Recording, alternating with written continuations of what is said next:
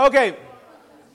So I am going to, let me kind of give you just a heads up, a break, okay? Drew and I, not that one. I don't know why that one pulled up. Yeah, that one's not it. It's the one, it's II2. Yeah. That one's an old one. That's an oldie but a goodie. So let me kind of give you a heads up. Last week when we started, I had y'all go to a whole bunch of scriptures. We are still going to go to a lot of scriptures today. But we're going to focus in and zero in on stories rather than just the breadth of reading a couple of verses. Let me also let you know this. So how long has it been now that the Legacy Standard Bible came out with their New Testament? That was back at the beginning of the summer. It was right before school ended, wasn't it? So maybe back around April, the Legacy Standard Bible came to where we could purchase it. Now, what we have in here most of the time is we've got an ESV. What does ESV stand for? Does anyone know what ESV stands for? The English Standard Version. All right. I have always used the English Standard Version with you guys. I still love the translation. Absolutely think it's fantastic. But when they came out with the LSB, the Legacy Standard Bible, Drew and I could not get our hands on it quick enough. And we got it. We started pouring through it. And guys, I have grown to where I really, really, really enjoy the Legacy Standard Bible a whole lot. They only have the New Testament translated now and the Psalms and Proverbs. But I might be, once they get the Old Testament translated, which should be coming up this fall, I might make the transition to the Legacy Standard Bible that I start teaching from in here. Maybe. I might. I haven't decided full on yet. But that doesn't, just let you know. But the Psalm 24 that you have up here on your study guide is from the Legacy Standard Bible. And I love the way that it reads. I'm going to read it to you. We're going to use Psalm 24 as a launching pad for this series. Last week, we started off with it. And this week, we're going to continue. So, let me read it to you. Psalm 24, 8 through 10 says, "Who is this King of glory? Yahweh, strong and mighty. Yahweh, mighty in battle. Lift up your heads, O gates, and lift yourselves up, O ancient doors, that the King of glory may come in. Who is he, this King of glory? Yahweh of hosts. He is the King of glory. Selah." I love that translation. One of the reasons why I like the Legacy Standard Bible is because, if you open up to Psalm 24 in your ESV. This is just a quick, you're already there? All right. So when you open up to Psalm 24, I want you to read Psalm 24, verses 8 through 10. Are you in the ESV? What it translates you in? ESV. Read that. And I want you guys to read along on the study guide and just see some of the differences, okay? It's not a huge difference. I just want you to see some of the differences. Go for it whenever you... "Who is this King of glory? The Lord strong and mighty, the Lord mighty in battle. Lift up your heads, O gates, and lift them up, O ancient doors, that the King of glory may come. Who is this King of glory? The Lord of hosts, he is the King of glory." Okay, when you look at it, it says... Well, did you guys notice a particular difference in there? Yeah. This one uses Yahweh. It uses Yahweh instead of the Lord. Now, the Lord is correct, but when you read the Lord there in your ESV translation, what is there anything notable about that the word Lord there? Just the L? All of it. So the way they do it in there is they do it like this. The Lord. All right? Let me explain to you why. Now, when we come to this rendering of the word Lord, there are times when it's just Lord and it's just this. Like we normally see it. But here in Psalm 24, you have it all caps. Why is that? It's because the word that they translate the Lord from is actually this word that you have on your study guide, Yahweh. But But it was different. See, this is the actual name of God. Yahweh is the actual name that God gave the Hebrews to call him. I am that I am, Yahweh, all right? And they took it so seriously. The Hebrews took this word so seriously that when they wrote down Yahweh in the Scriptures, this is how they wrote it.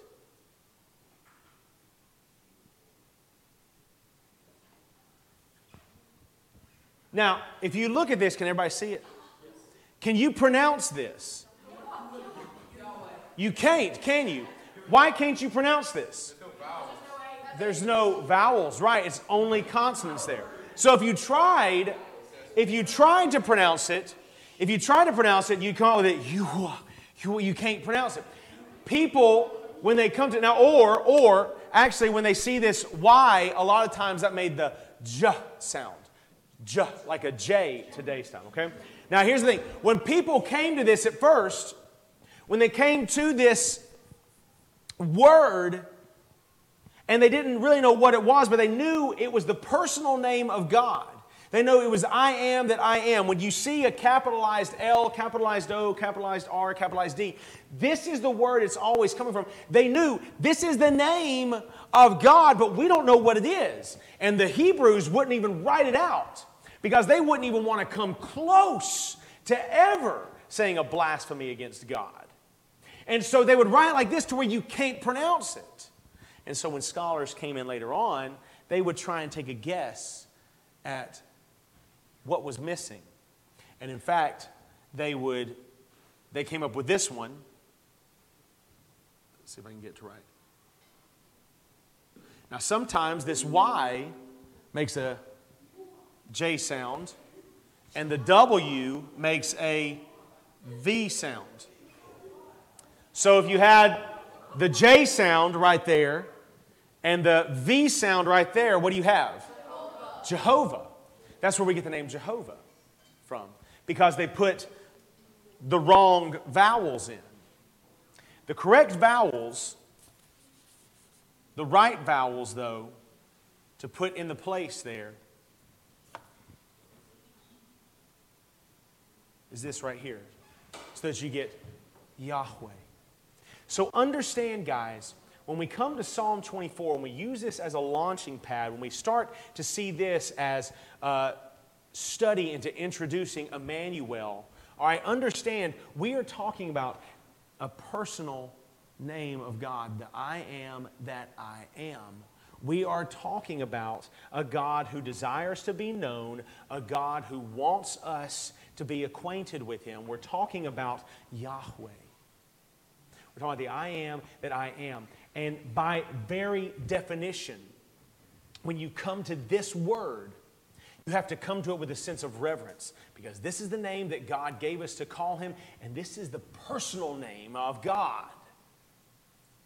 And so when we get here, when we see Psalm 24, last week we looked at the question, who is Jesus? Or simply here from the first part of Psalm 24, who is this King of Glory? We talked about who the King of Glory is. We talked about who Yahweh is, and it's Jesus. So who is this King of Glory? Who is Immanuel? Who is God with us? It's Jesus. This week, we're moving a little bit further in the verse.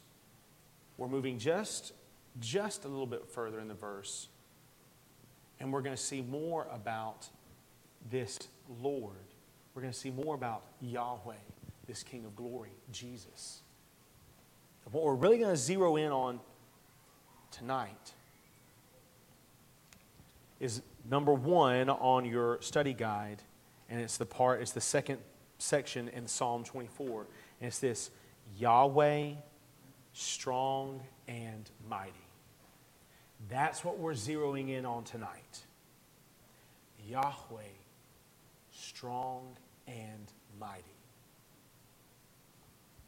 Now, we talked about last week this Jesus, and everywhere Jesus went, people said, who is this guy?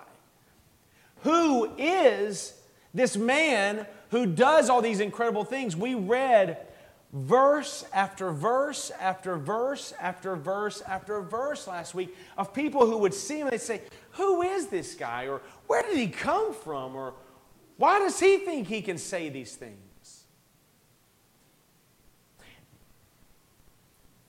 And this verse in Psalm 24 will help us get a definition of who this guy is, who this King of Glory is. This King of Glory is Yahweh, strong and mighty. Now, back in the 80s and back in the 90s, there were some people who capitalized on this whole strong and mighty thing, all right? There were these guys who, they loved to prove exactly how big and tough and bad they were. Joe, you might, and Keith, y'all might know. Who, I went there. All right, you went there. You saw him live. Who was it? It was the Power Team. The Power Team, baby. The Power Team. It was these guys who got up there, and they did all kinds of crazy acts of strength and power to show off. Did Keith, Chris, did y'all ever go to them? Yeah, did y'all go to, I mean, did y'all go up there and y'all get just like fired up and pumped up? These guys could get you so ready. Have you been to them? Yeah, these guys rip phone books. I mean, these guys do stupid stuff like that. All right, they are still around. These guys are still around. I want you to see, now when we're talking about Yahweh strong and mighty, I want you to see what these guys do. I've got a preview that you're going to see some of the things that they do, all right? And you might recognize the music. All right, I get it. You might recognize some of the music. I want you guys to see if this is, are they tapping into the strong and mighty here? I want you guys just to see what they're doing. I want to see what they're up to. And this is like from 2005. We should take a field trip. We're not taking a field trip. So do we have that video? All right. You guys get ready.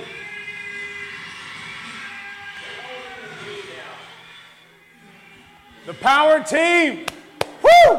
They get you so fired up. They would get you so fired up. Woo! Look at that. Breaking bricks. Look at that, blowing up those bladders. Oh, oh, look at that. No one could, do you remember doing that? Do you remember that? You couldn't break his grip. Breaking bats, talking. Yeah, talking is the strongest attribute of all talking. Look at that. Man, they would get you so, you guys don't even know. John Osteen, that's Joel's daddy. John Osteen promoted these guys. And now introducing Todd Keene and the Power Team 2.0. Do you guys recognize the music? What's this music?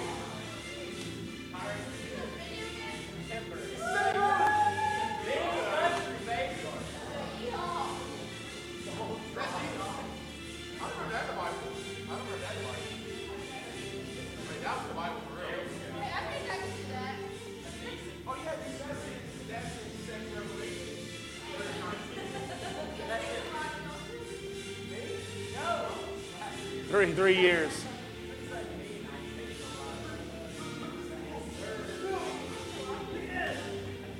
Look at that.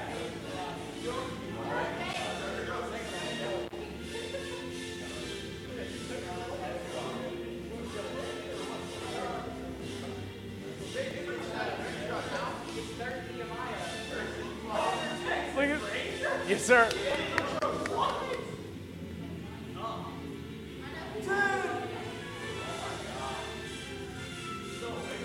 Look at him breaking bricks, busting bladders, running through blocks of ice.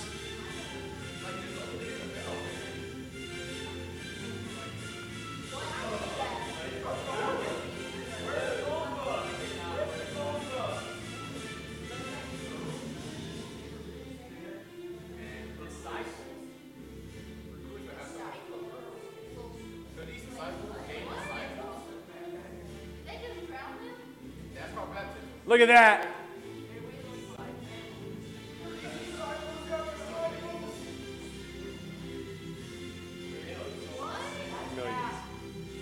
That was him. That Jay ripped that phone book. He threw it up in the air. That was the move I did on your album. Sorry. All right.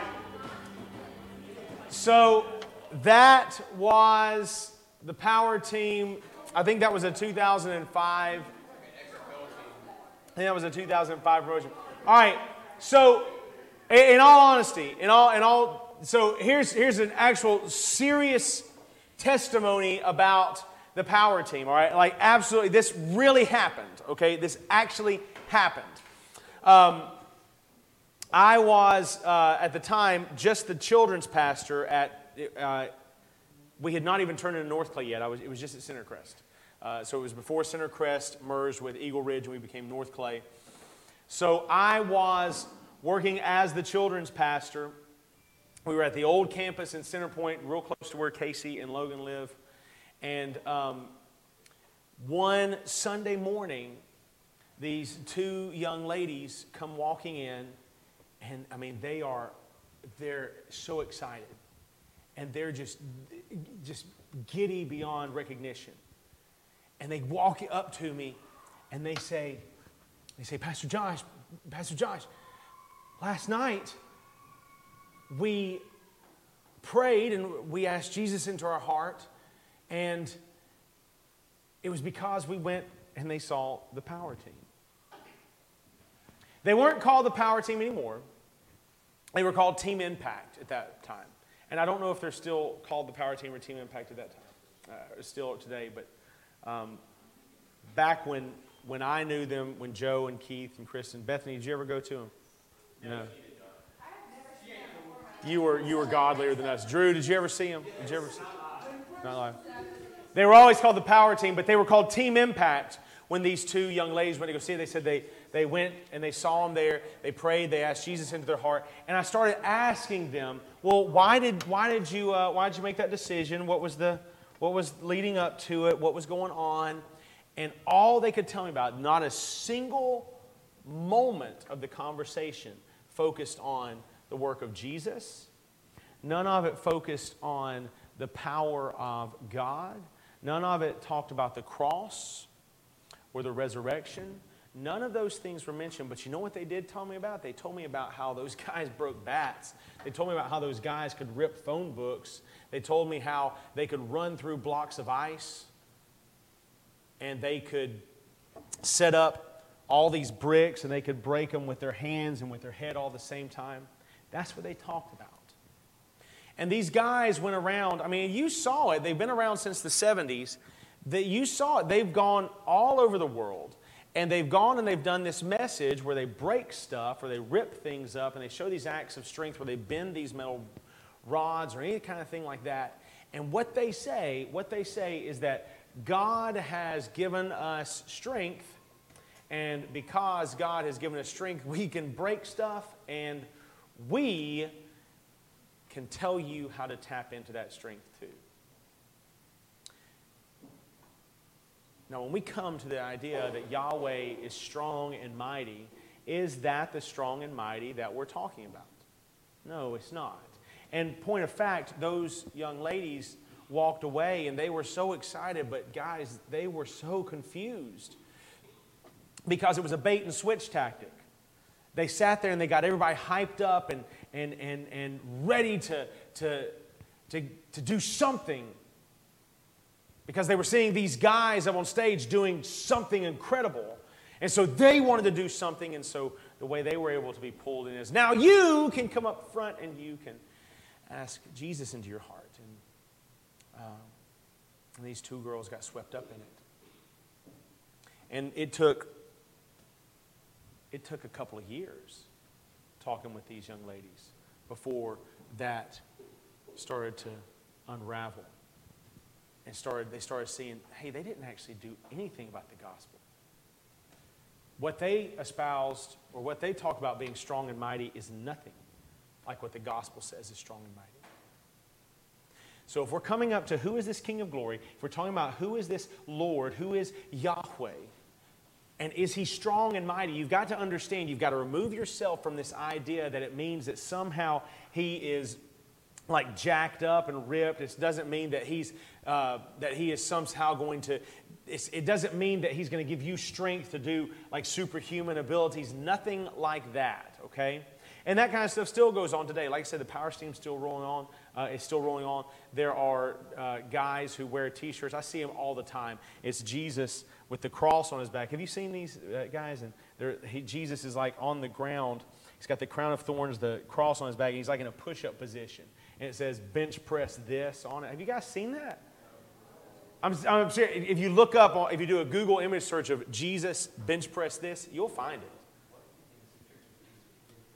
There's this idea that if God is so strong and mighty, if Jesus is so strong and mighty, that if we trust in Him, we get that strength and we get that might. But understand, guys, that is not what we're tapping into. When we're looking at the person of Jesus, we're not talking about parlor tricks. We're not talking about ripping phone books or bending metal. No, we're talking about actual, real power. We're talking about real might and strength, okay? We're not talking about some sort of hat trick. And so what are we talking about when we come to Jesus' strength and His might, when we come to the strong and mighty Yahweh? What are we talking about? Well, I'm going to break it down. There it is, Lord's Gym. He's got the sin of the world. He's got the cross on his back. And, I've seen on some of them, it'll say bench press this and stuff like that. I mean, it is crazy. You guys see that? My uncle, where's that? Is this going to be out there on live in the world? It's okay. We're okay. We're okay. He won't watch it anyway. But here's the thing, guys. We're going to dive into what does it mean to say that Yahweh is strong and mighty. We're going to break it down in three different ways, okay? We're going to break it down in three different ways. I'm going to go ahead and give them to you, and then you guys will come back and catch them. You guys can fill in the blanks a little later. We've got to talk about three ways that Jesus proves His strength and His might, okay? It's going to be over the natural, over the supernatural, and over sin and death, okay? The natural, supernatural, and sin and death. So don't worry, we're going to go back and we're going to grab them. So, number 2, how did Jesus prove His strength and might? Well, Jesus displayed strength and might over the natural. Now, what does it mean to say the natural? What does it mean to say the natural? What do y'all think that means? Things that normal people can do. Mm-hmm. Things in nature, yeah. Yeah, earthly things, things that we can maybe perceive and see, right? If you are talking about natural things, you are talking about things that you can interact with. Is anybody or everybody in here, understand this, everybody in here is a natural being. Okay? I can interact with you, and you can interact with me. Yeah, we are both. But in that, we are a natural being. You can interact with nature. You can interact with the world around you, with creation around you. So when we're saying that Jesus displayed strength and might over the natural, what we're going to do, we are going to dive into some portions of Scripture, okay? But I'm not going to give you just a huge breadth of it. I'm going to give you 2 stories from Jesus' life at each point to prove to you how He interacts with those elements, with the natural, the supernatural, sin, and death. We're going to look at 2 stories in His life. We're going to kind of dive, not real deep, but just deep enough to where we see it. All right? And we're going to look at how He interacts with the natural. So let's pull up our Bible verses for the natural. Mark 4, 35 through 41. Would anyone like to read that for us? It's a long passage, Kaylee. You got it? All right. And John 9, 1 through 12. Who wants that? Casey. And then also grab 24 and 25. You'll get a chance. You'll get a chance in a little bit. All right. So remember, this is under the heading that Jesus displays strength and might over the natural things in creation. And whenever you're there in Mark 4, 35 through 41, go ahead and read that for us. On that day when evening had come, He said to them, "Let us go across to the other side." And leaving the crowd, they took Him with them in the boat, just as He was. And other boats were with Him. And a great windstorm arose, and the waves were breaking into the boat, so that the boat was already filling. But when He was in the stern, asleep on the cushion, and they woke Him up and said to Him, "Teacher, do you not care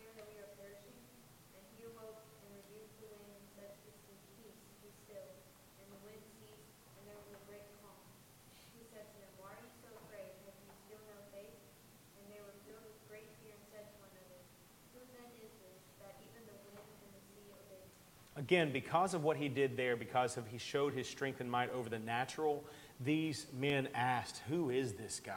But let's break that story down just a little bit, and we're going to see how he has strength and might over the natural. He gets into a boat. He is going across. Who's he going across with in the boat? His disciples. He's going across with his disciples. And what is Jesus doing? Is he helping them navigate through the waters? What's he doing? He's asleep. He's asleep in the boat. And while he is sleeping in the boat, while they are going across the water, what starts? A storm, windstorm, wind and waves. And it's apparently bad enough that these men who've been on the water their whole life, they've been in boats for their entire childhood, adulthood, and their careers. These guys are scared, and they go and they wake Jesus up, and they say, don't you care that we are perishing? What does it mean to say that they're perishing? Yeah, they're about to die. These guys are afraid they're going to die. That is a huge and massive windstorm for this little boat. They're afraid they're going down. Jesus, get up and come help us. And this is what the Bible tells us. Jesus gets up, and it says he rebukes the wind and the waves. Now that, just in layman's terms, or in kind of the way that I would describe it, even to the adults and to kids across the board, that means he gets on to the wind and the waves. He rebukes the wind and the waves. Peace, be still. And you know what they do? They get still. When I was in the youth group myself many moons ago, I was in Miami on a mission trip, and our day was to be spent outside doing a backyard Bible club. Some of y'all have done backyard Bible clubs with me before. So we were going to be outside doing a backyard Bible club, and the rain just moved in, and it was thundering and lightning, and it was pouring down. And my youth pastor walks out of the front door, looks up at the sky, puts his hands in the air, and he says, "Stop, rain!" And you know what happened? Not a single thing. All right? That rain kept blowing and coming down. That thunder and lightning kept flashing and sounding. You want to know why? Because he doesn't have strength and might over the wind and the waves. Now, he did it as a joke. He didn't actually think it was going to work, because when he went out there and when he did it, I mean, he yelled it out like he had all kinds of authority, like he had all kinds of power and strength, but it didn't amount to a thing. And he knew it. And at the end of the day, we trusted the Lord. We went out there. We got to the Backyard Bible Club. We were not able to do it like we had planned it, but we were able to kind of call an audible, and we were still able to have a great time. We shared the gospel with some kids that day. It was really a fun and wonderful day. They had never, ever in their wildest dreams thought that someone would just get up, look at wind and waves and rain and say, "Stop it!" And then the wind and sea obey. But understand this, Yahweh, our Lord, he has strength and might over the natural. What about John chapter 9, verses 1 through 12? As he passed by, he saw a blind man converted. His disciples asked him, "Rabbi, who sinned, this man or his parents, that he was born blind?" Jesus answered, "It was not that this man sinned or his parents, but the works of God might be displayed in him. He must work in the works of him who sinned while it is day, and night is coming. No one can work. As long as I am in the world, I am the light of the world." Having said these things, he spit on the ground and made mud with saliva. And he anointed the man's eyes with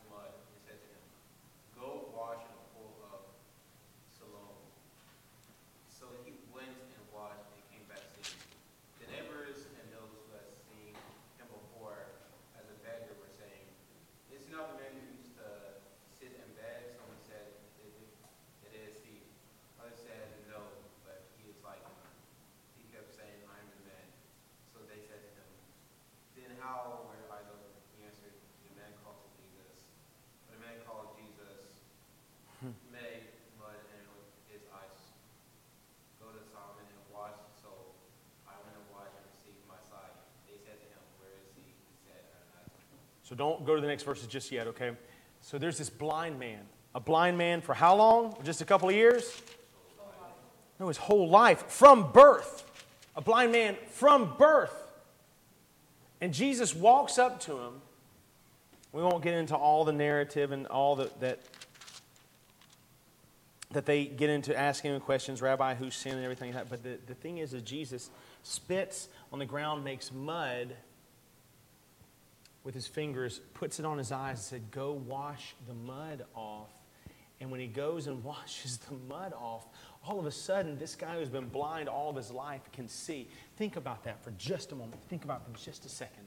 You've always heard about the color red, but you've never seen it until you opened your eyes, and all of a sudden, that's red, and you can see it.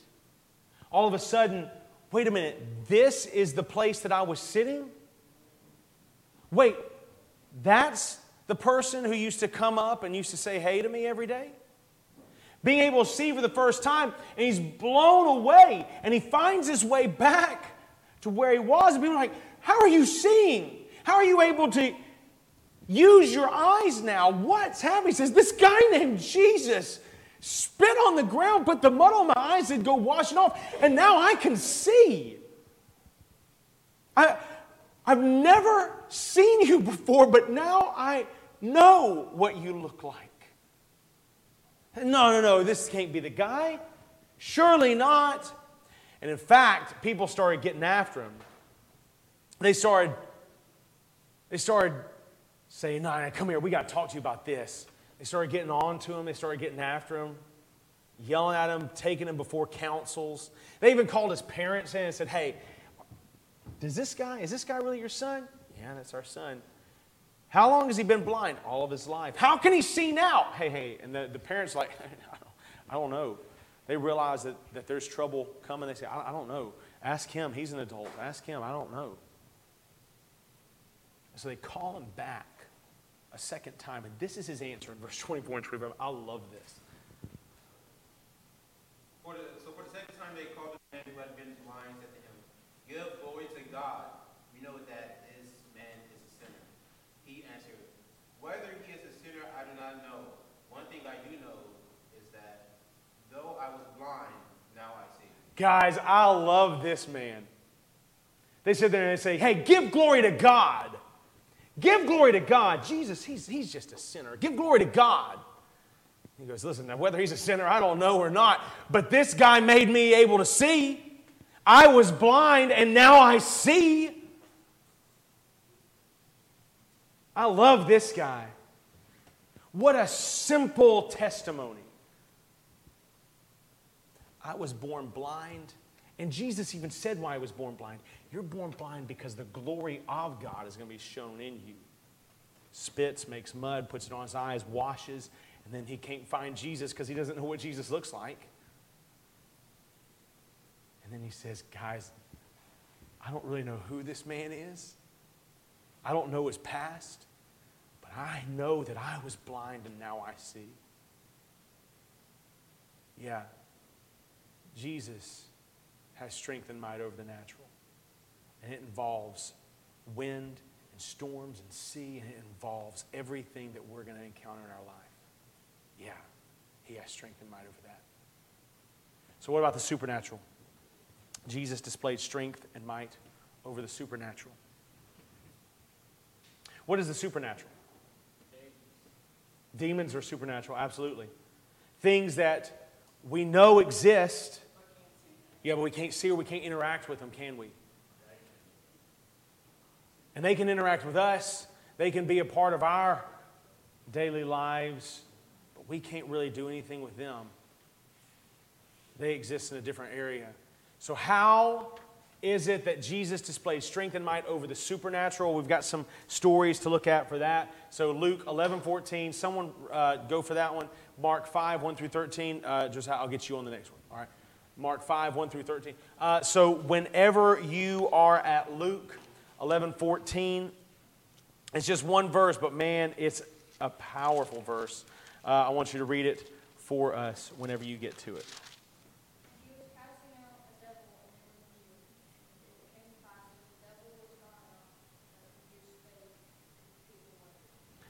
In one verse, Luke explains everything that's going on.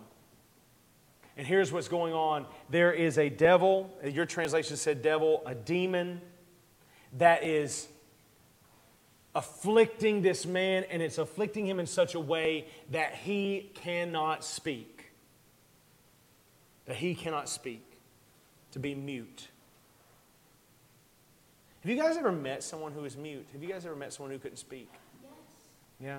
Yeah. Now they probably can make noise, right? They can make noises. They can try to signal what's going on to what now? And he's deaf. Yeah. But they cannot talk. At the school that I work at, I'm picking up a little boy. He's just been added to my route, and he's 6 years old, and he's as cute as he can be, but this little boy can't say a word. Every once in a while at the back of the bus, he'll get excited, and he'll kind of make some noise. He's excited, he's happy about something. But that's all he can do. He's mute. And it just says in one verse, he was casting out a demon that was mute. It's not that the demon didn't have anything to say. It's that he was stopping the person that he was afflicting from saying anything. And Jesus is casting him out. And when the demon had gone out, the mute man spoke, and the people marveled. Guys, understand that when we come to stories like the wind and the waves, we see the natural elements of things. When we come to him making him blind, we understand that that's a natural problem with the fall. But there are times that the supernatural comes into play. And we don't know when those times come in. I don't know if this little boy is afflicted from a natural condition or a supernatural one, but I know he's afflicted. And I know that Jesus and Jesus alone, whether it's natural or supernatural, has an ability to say, if he wanted to, now tongue be released, you may now talk. And Jesus could do that. In this instant, that demon is cast out. What does it mean to cast something out? Do what? To take it out, remove it, kick it out, get it away. You don't belong here anymore. Evicted. And all of a sudden, this man could talk. Yeah, he has power over supernatural. But is it just supernatural, like something that we see just normally and kind of mundane like that? What about Mark 5, 1 through 13? Read that for me. This is a cruel story as well. They came to the other side of the country of Gerasenes, and when Jesus had stepped out of the road, immediately there met him out of the tombs a man with an unclean spirit. He lived among the tombs, and no one could bind him anymore, not even with a chain. For he had often been bound with shackles and chains, but he wrenched the chains apart, and he broke the shackles in pieces. No one had the strength to subdue him. Night and day among the tombs and on the mountain, he was always crying out and cutting himself with stones. And when he saw Jesus from afar, he ran and fell down before him, and crying out with a loud voice, he said, "What have you to do with me, Jesus, Son of the Most High God? I adjure you by God, do not torment me." For he was saying to him, "Come out of the man, you unclean spirit." And Jesus asked him, "What is your name?" He replied, "My name is Legion, for we are many." And he begged him earnestly not to send him out of the country. Now a great group of pigs was feeding there on the hillside, and they begged him, saying, "Send us the pigs, let us enter them."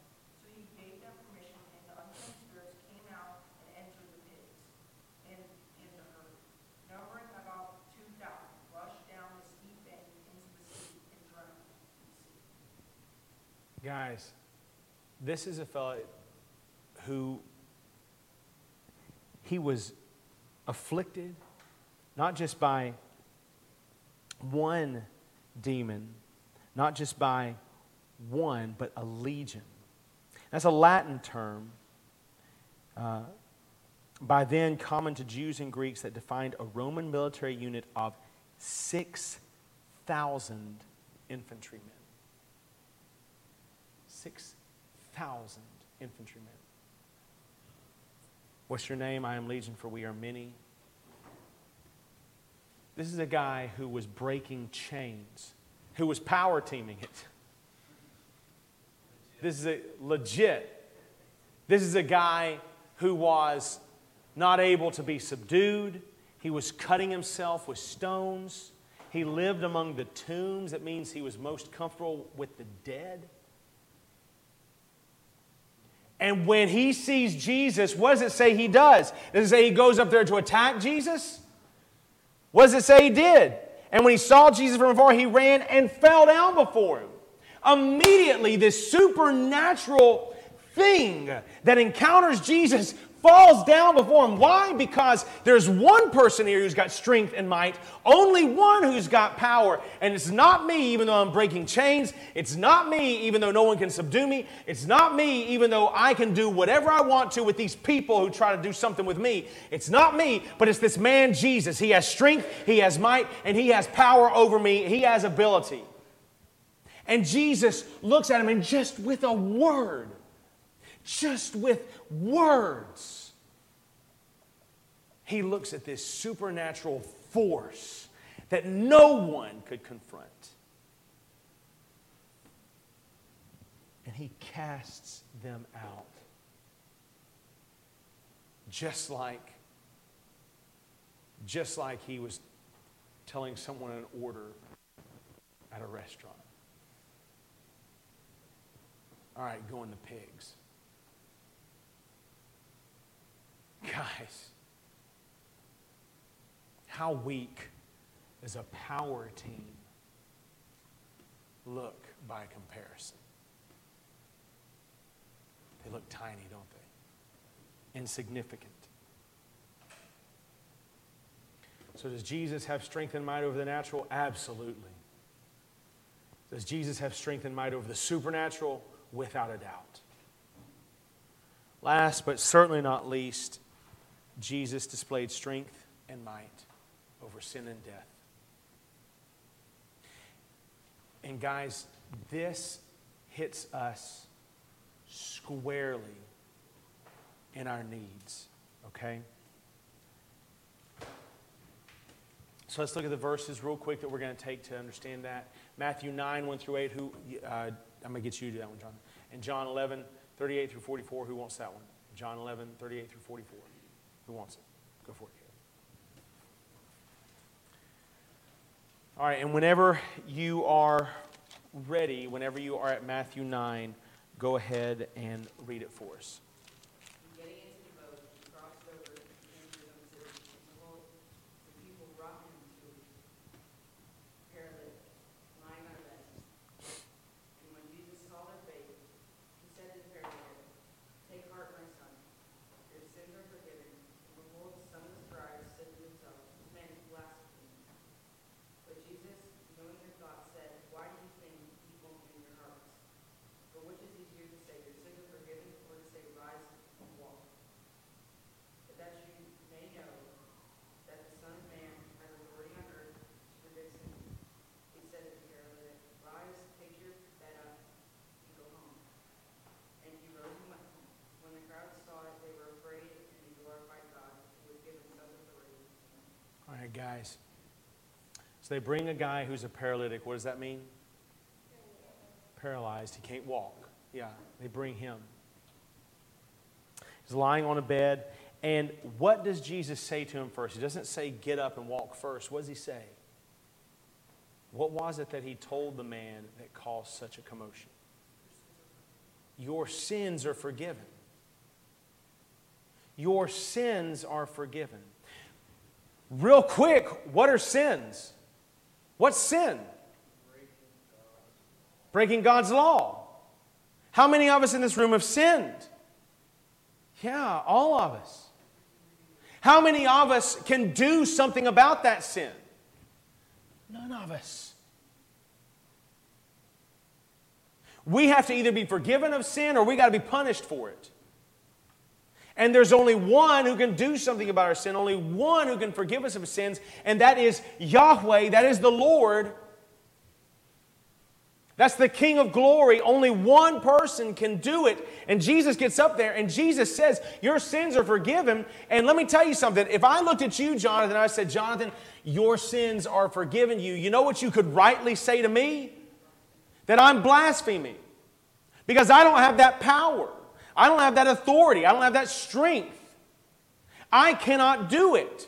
And so when Jesus gets up there and when Jesus says your sins are forgiven you, their reaction is somewhere in the realm of where mine might have been.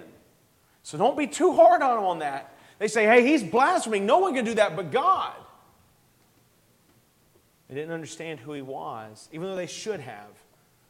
They didn't understand who he was. And then I love what Jesus does here. He says, why do you think evil in your hearts? Which is easier to say, your sins are forgiven, or to say, rise and walk? Now, I'm going to ask you guys that question. Which one's easier to say, your sins are forgiven, or rise and walk? Which one's easier? Your sins are forgiven. Why? Because he's a paralytic, he can't walk. But he also can't do anything about sin, right? So is it easier to say, rise and walk? Both of them are in the same footing. You're right. It's impossible. He's not going to rise and walk. There's no way he can do it. He can't look at him and say, rise and walk. That's going to defy every bit of logic. And so these guys are looking at Jesus and he says, your sins are forgiven. They're saying, that defies every bit of logic. You cannot do that unless you are the Lord, unless you are Yahweh. You cannot do that. And so Jesus said, which one's easier to say? And they kind of look around and, well, neither one of them are easier to say. I guess you can say both of them. Only one of them we can see the proof. And maybe that's where Jesus meets him. He says, so let me prove to you that not only do I have authority to forgive sins, let me prove to you I have authority to forgive sins because I can also do another impossible thing. And he looks at him and he says, rise and walk. And you know what the guy does? He does it. He rises and he walks.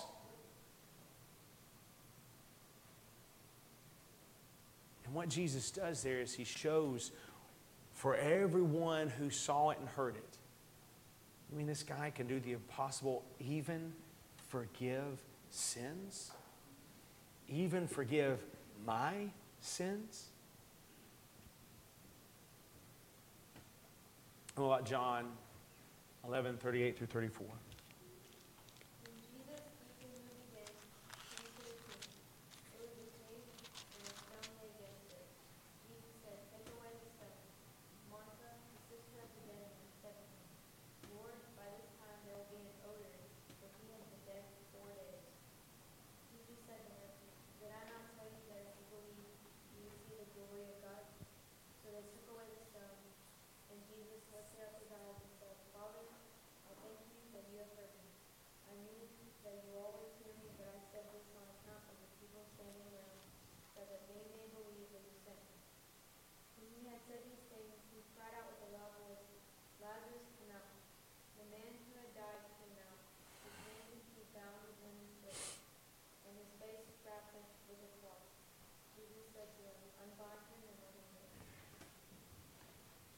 Jesus has power over sin.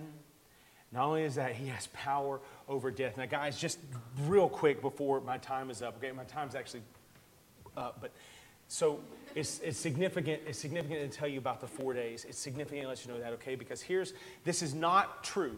This is not real, okay? But it was a superstition of the time, okay?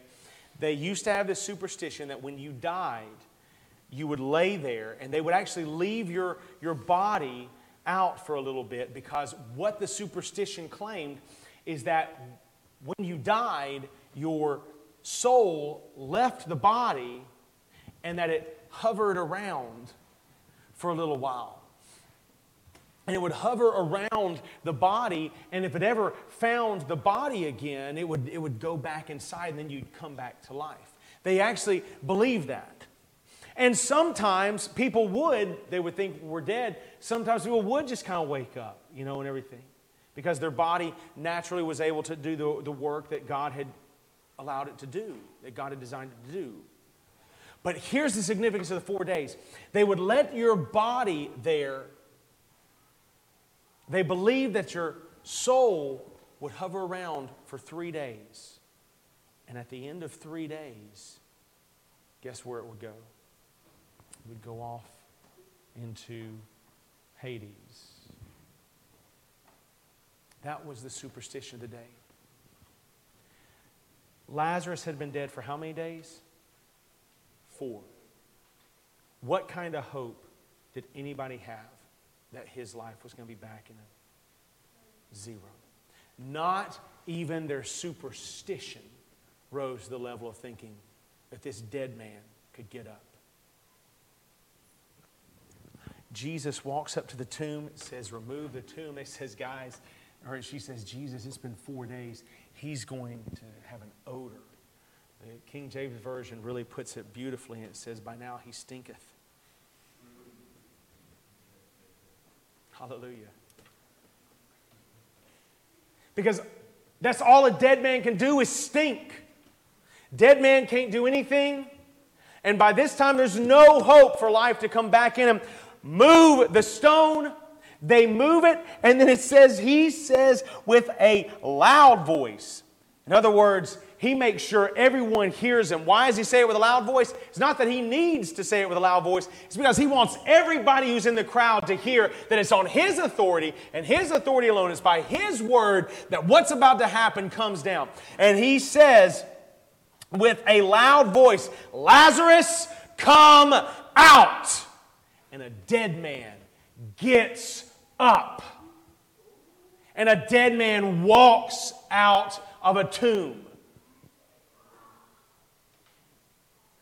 Not because some physician came, not because some pastor came and prayed for him, not because any magician came up and threw an incantation his way, but because the King of Glory, the Lord, Yahweh himself, came up and showed strength and might, even over sin and, yes, death. And the amazing thing about Jesus is that his strength over death even conquers his own. Now think about that for a minute. Not only does he have strength over death of a man in a tomb, but when he lies dead, he still has power over it. So who is this King of Glory? Who is this Immanuel? Who am I introducing you to? Well, he is the King of Glory. He is strong and he is mighty. Next week, we're going to be looking at Yahweh, mighty in battle. That's what we're looking at next week. But for now, we need to rest and understand that if this Yahweh is strong and mighty, that whatever battle we're going to be talking about he fights next week, that same power applies there. So let me pray for us. We're going to have some opportunities to sing to this great and mighty God. Most gracious Heavenly Father, we love you. We praise you. We thank you for the opportunity we have to look at your Son and to be blown away at who he is. That, Father, he is our King of Glory, that he is strong and mighty, that he is powerful over the natural, he's powerful over the supernatural, and over sin and death. And that, Father, we can trust and believe in this King of Glory. We can believe in Immanuel because he's worthy and only he's worthy. I thank you and I praise you for all these things. And it's in his name we offer this prayer. Amen.